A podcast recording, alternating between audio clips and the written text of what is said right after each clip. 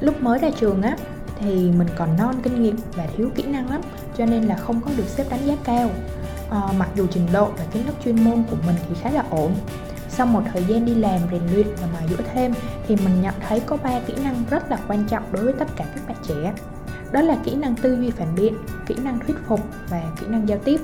Nó giúp cho các bạn làm việc tốt hơn được đánh giá cao hơn và ứng biến linh hoạt với mọi tình huống hơn. Xin chào các bạn, mình là Hương. Chúng mình lại gặp nhau vào mỗi thứ sáu hàng tuần.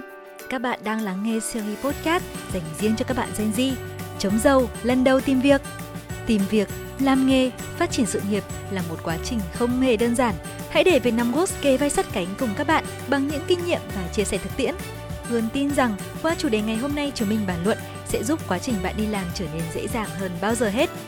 Vậy, nếu không muốn bị đánh giá thấp khi đi làm, newbie nên bỏ túi những bí quyết nào?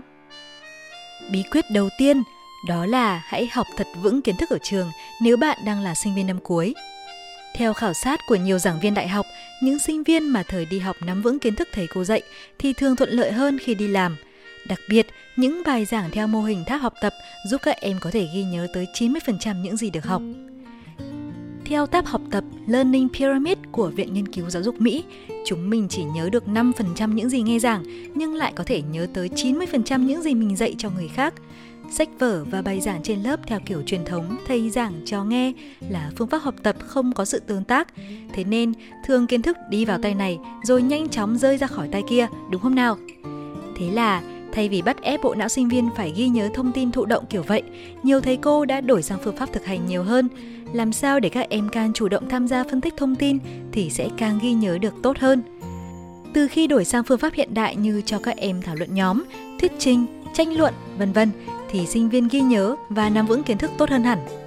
Vậy nên, nếu có cơ hội, các bạn nên học tập theo cách chủ động, thảo luận và thuyết trình nhiều hơn để nhớ kiến thức vững hơn nhé áp dụng kiến thức chuyên môn vào công việc sẽ giúp hiệu suất làm việc nâng cao rõ rệt luôn đấy.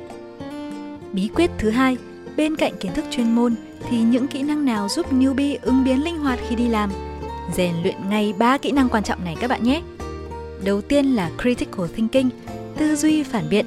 Đây là khả năng suy nghĩ, phân tích là quá trình tư duy nhằm chất vấn mọi giả thiết, giúp làm sáng tỏ vấn đề và thúc đẩy tính sáng tạo – Hương cũng đã rèn luyện tư duy phản biện bằng cách tập đánh giá khách quan, đưa ra những giả định, tư duy ngược, sau đó dùng dẫn chứng thực tế và kết luận vấn đề. Nhớ có lần khi dự án công ty đang triển khai gặp vấn đề, Hương đưa ra phương án A, còn đồng nghiệp thì đề xuất phương án B. Thế là Hương đã tìm hiểu về cách phương án B hoạt động cũng như lợi thế, hạn chế, tính khả thi và hiệu quả mà nó mang lại. Sau khi có cái nhìn khách quan rồi, Hương đưa ra những giả định cho cả hai phương án như rủi ro gặp phải, chi phí phát sinh bao nhiêu. Hương nhận thấy phương án A của mình tốt hơn nên trong cuộc họp Hương đã dẫn chứng thực tế những gì sẽ xảy ra khi triển khai mỗi phương án.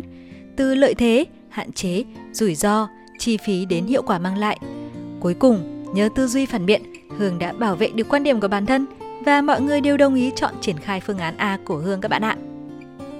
Kỹ năng thứ hai là persuasion skill, thuyết phục. Đây là kỹ năng dùng lập luận và cảm xúc để truyền đạt thông điệp, tác động làm thay đổi suy nghĩ, thái độ, hành vi của người khác về một vấn đề nào đó. Hương có người bạn làm nhân viên tiếp thị, cô ấy đã áp dụng kỹ năng thuyết phục này và bán được rất nhiều sản phẩm.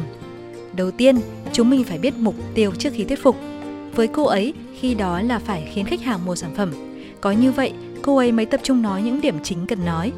Tiếp theo, cần có sự chuẩn bị tốt nhất từ thông tin sản phẩm đến xu hướng mua sắm của khách hàng. Trình bày cả hình ảnh và video bắt mắt để giới thiệu sản phẩm hấp dẫn nhất. Đặc biệt, tạo sự thu hút với một mẩu chuyện thú vị về sản phẩm để khách hàng chú ý. Sau đó, cô ấy trình bày luận điểm sao cho vừa logic vừa có dẫn chứng thuyết phục về hiệu quả sản phẩm. Điều này giúp khách hàng tin tưởng vào sản phẩm là bước đầu quan trọng của quyết định mua hàng đấy các bạn ạ. Đừng quên chuẩn bị sẵn câu trả lời cho mọi thắc mắc của khách hàng các bạn nhé. Bên cạnh lời nói thì ngôn ngữ cơ thể là một yếu tố khá hữu ích. Hãy thuyết phục với phong thái tự tin mà chân thành, giọng nói dễ nghe và nụ cười thiện cảm. Cô ấy kể với mình rằng cũng đã luyện tập ở nhà rất nhiều mới có thể nâng cao kỹ năng thuyết phục được như vậy. Và cuối cùng là communication skill, kỹ năng giao tiếp.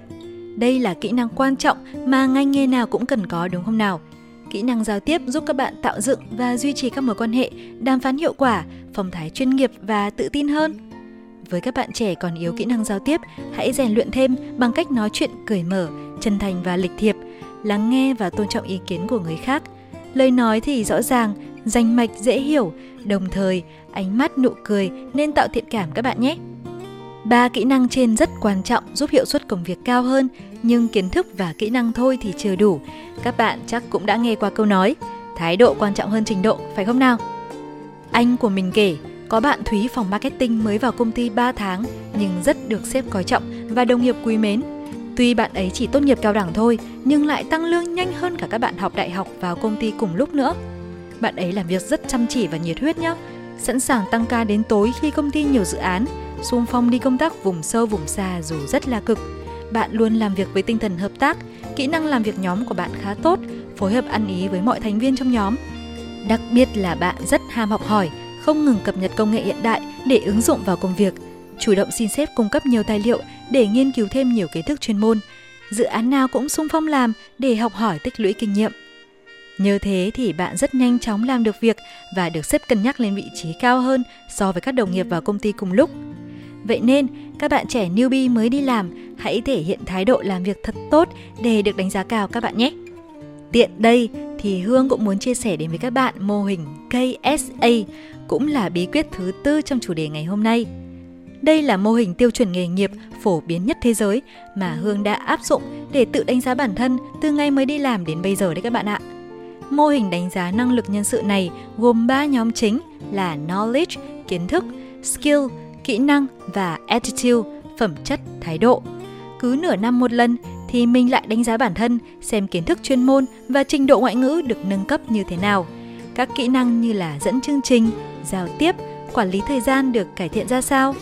Bên cạnh đó thì mình còn đánh giá phạm chủ phẩm chất và thái độ làm việc của mình tích cực hay là tiêu cực hơn trước. Nhờ vậy mà Hương biết được năng lực bản thân đang ở mức nào, cần phát huy và cải thiện những điều gì. Hy vọng những chia sẻ trong số podcast hôm nay sẽ hữu ích với các bạn, nhất là những bạn trẻ mới ra trường. Áp dụng các bí quyết trên, newbie sẽ được đánh giá cao dù mới đi làm các bạn nhé. Cảm ơn các bạn đã lắng nghe. Tạm biệt và hẹn gặp lại các bạn trong các số podcast tiếp theo.